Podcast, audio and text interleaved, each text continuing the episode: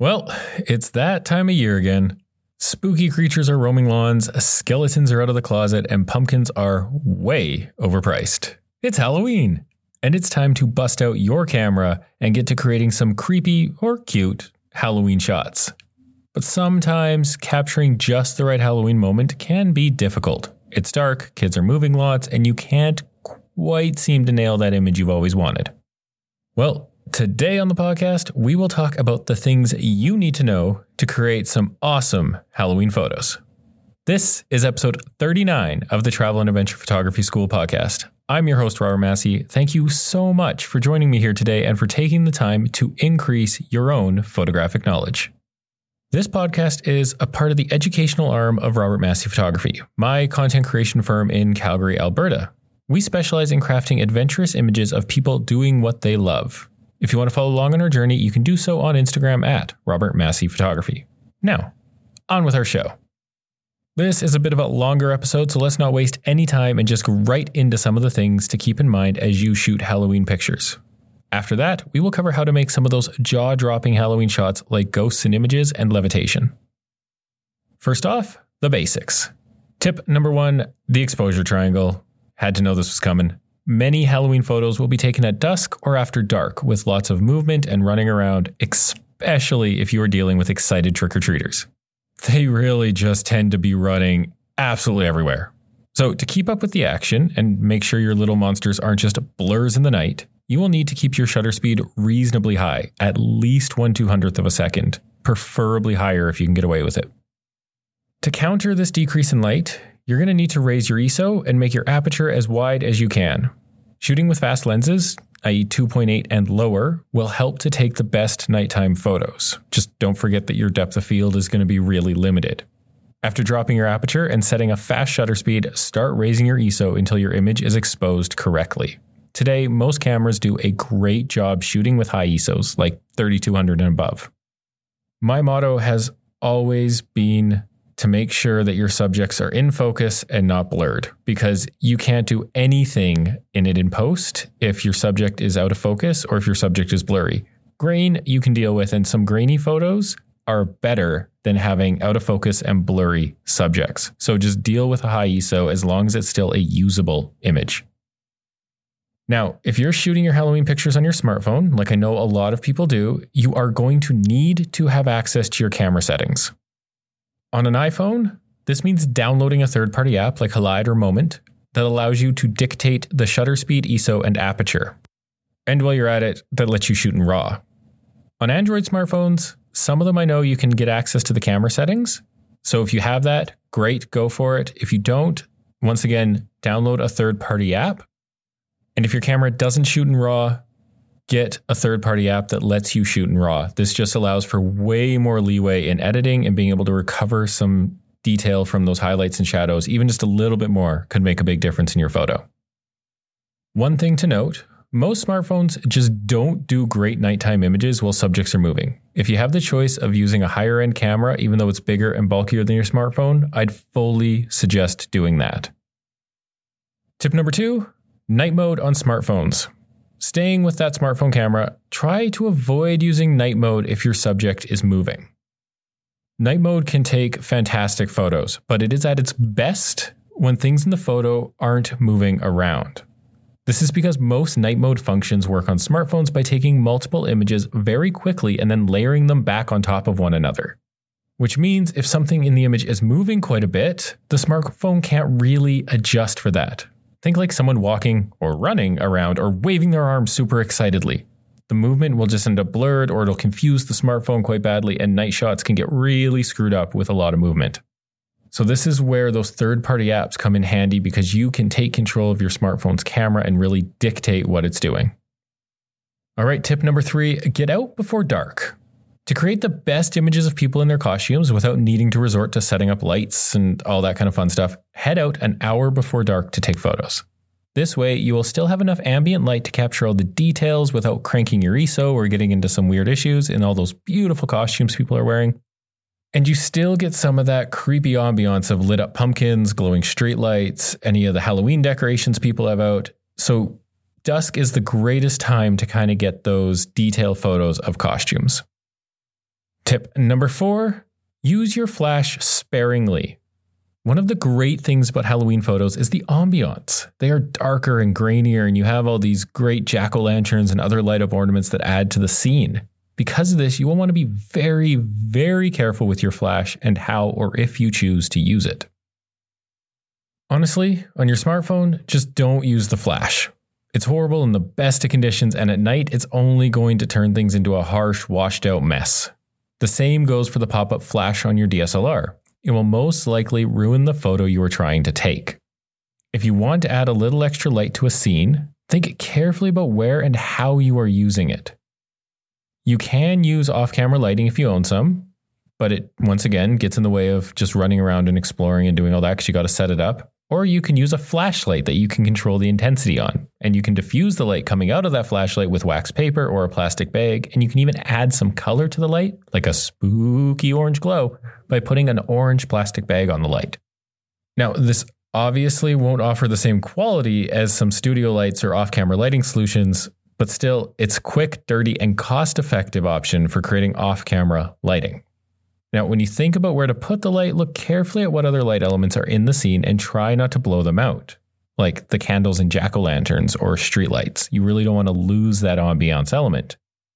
And while you're looking around, decide if you really need to use that off camera light, or if you can reposition your subject to get them closer to those ambient light sources and use them to illuminate your subject. Think something like putting your subject's face next to a glowing pumpkin, and that can add a wonderful warm glow to their face just be very careful if it's actual fire, obviously. Don't burn them, don't have any issues like that. So there are lots of options around to create ambient lighting if you're willing to just do some repositioning and get into some fun, funky angles. Now, tip number five monster lighting. There's one way you can use flash to enhance your Halloween photos, and that's by positioning it underneath your subject and shooting up towards their faces. This creates a wholly unflattering image of anyone. It doesn't matter who you are. Monster lighting does not look good. But it is how you create that classic monster esque feel in some forms of photos. Think about what happens when someone holds a flashlight under their face to tell scary stories around the campfire. This is exactly what you're doing with your flash, or for that matter, a flashlight, actually. Plus, let's be honest, kids and adults alike tend to have a lot of fun making different scary faces while doing this, which honestly leads to some hilarious photos. So, creating monster lighting can actually be a lot of fun to show off a lot of emotion and energy and happiness in your subjects. Tip number six get to eye level. Now, this is standard in shooting pretty much any portrait, but get to the eye level of your subject. For most of us at Halloween, this means shrinking down to get to a kid's point of view. This angle change can dramatically and drastically improve your images, even if nothing else in the shot changes. This fills the frame with the child, it doesn't make them look super small and tiny, and reminds viewers of what it was like to see the world from a kid's perspective. So get down to their height. And tip number seven carry a tripod.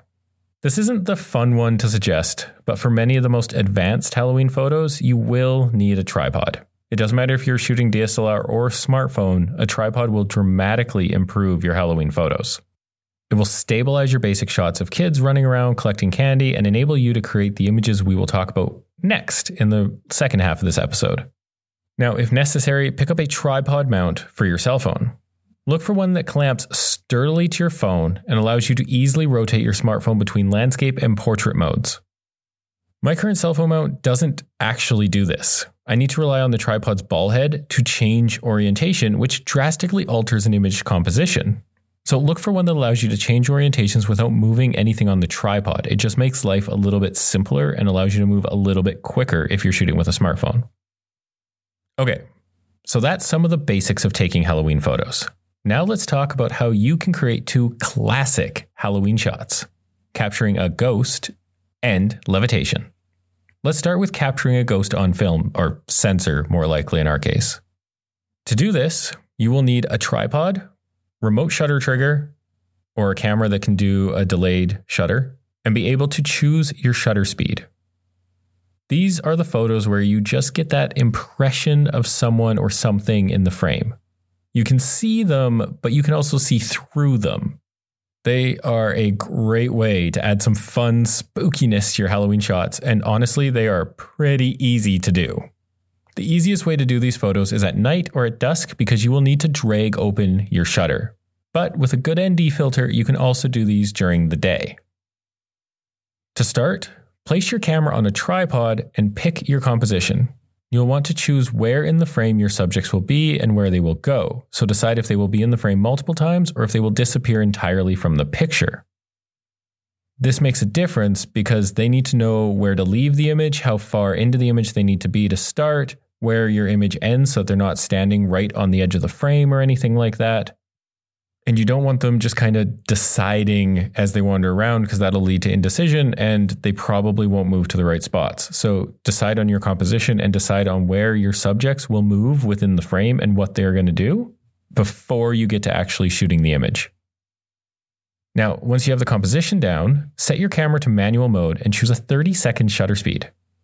Adjust your other settings to get a proper exposure that balances the highlights and shadows in the scene. This is pretty easy to do at night, but like I said before, if you are trying to do this during the day, you are going to need a neutral density filter to add stops of light. This is because it's just too bright in the middle of the day to really drag open a shutter and create this ghost effect.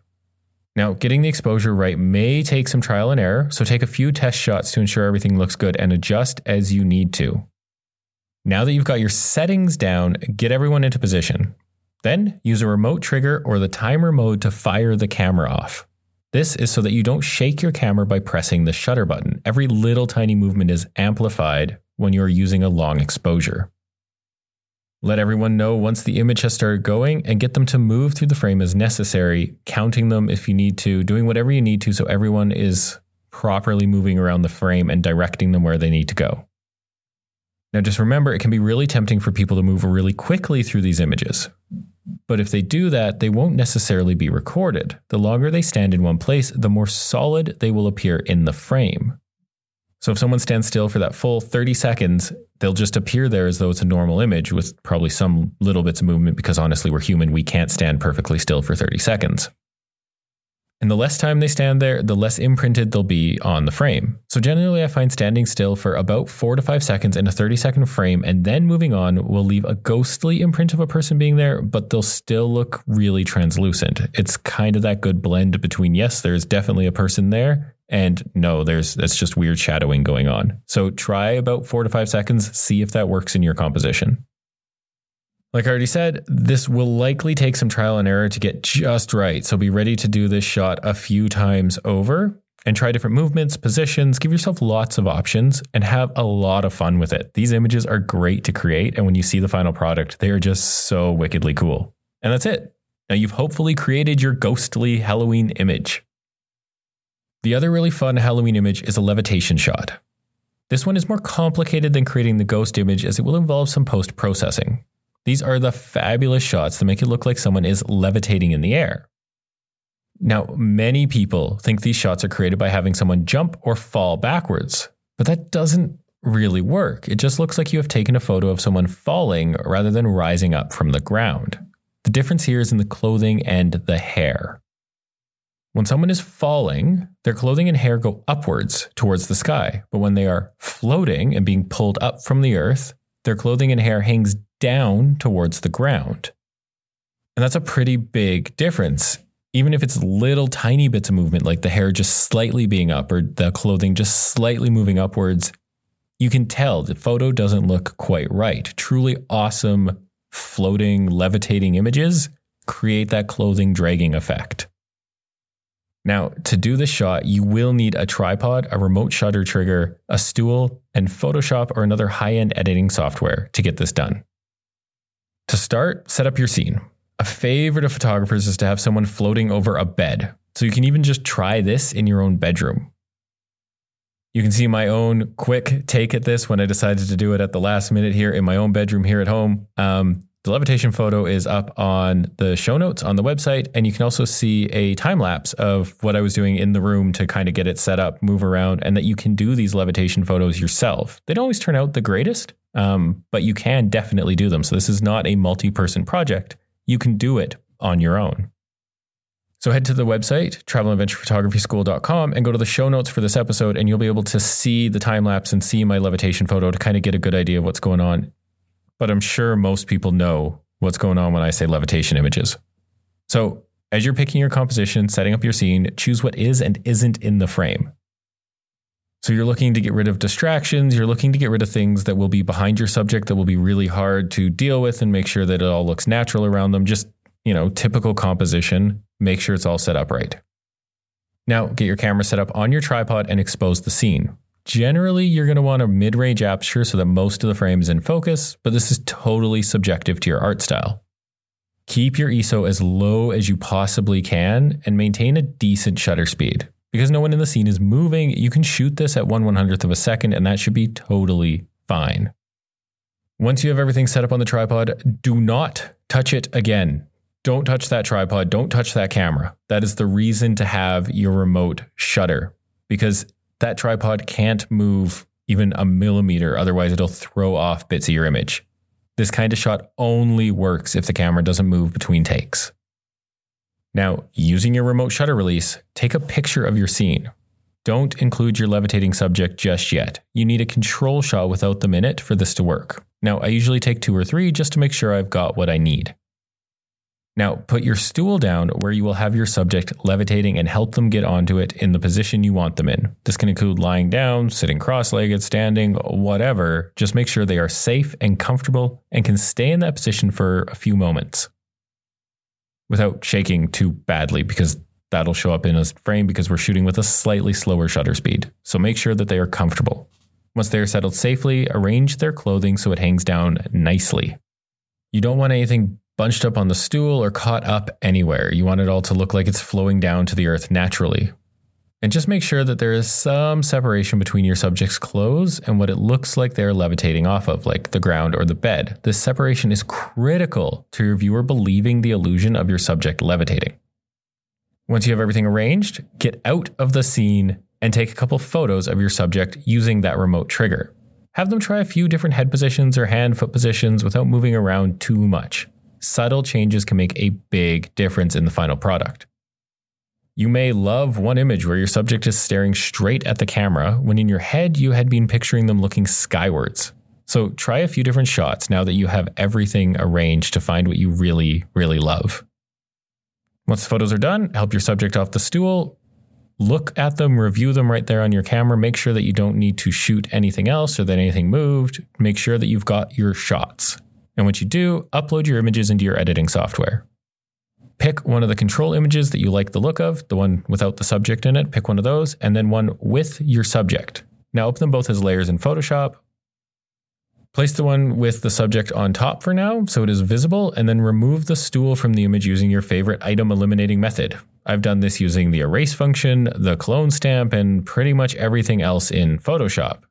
The erase function can work great to get rid of that stool in the image, although the select subject thing that Photoshop does now is brilliant and spectacular, especially if your subject is wearing a very different color than what they were sitting on and what they're levitating around. So, say it's a really blue green kind of room and they're wearing red, your subject really pops out there. And Photoshop Select Subject tool does a great job with that. And that can be a super easy way to just pluck them out of the image and drop them back into the control image. Super simple, super fast. Now, once you've taken the stool out or moved your levitating subject over, do the rest of your edits, make sure that the image is blending, and you're done. Uh, one of the things before you're done to check out for is actually to make sure you've added shadows back in and that your subject is properly shadowing the ground. This is why I tend to remove the stool rather than like plopping your subject back into another image because then you have to redo all the shadowing, do all that kind of stuff. Whereas if you just remove the stool and use the control image for that little bit, you don't really have to worry too much about where the shadows are being cast from your subject levitating. And now you've crafted your levitation photo. Good job. Congratulations. Those are my simple tricks and some treats for crafting awesome Halloween photos. If you go out shooting this Halloween, send me some of your pictures, especially if you try capturing a ghost or levitating someone. I would love to see your work.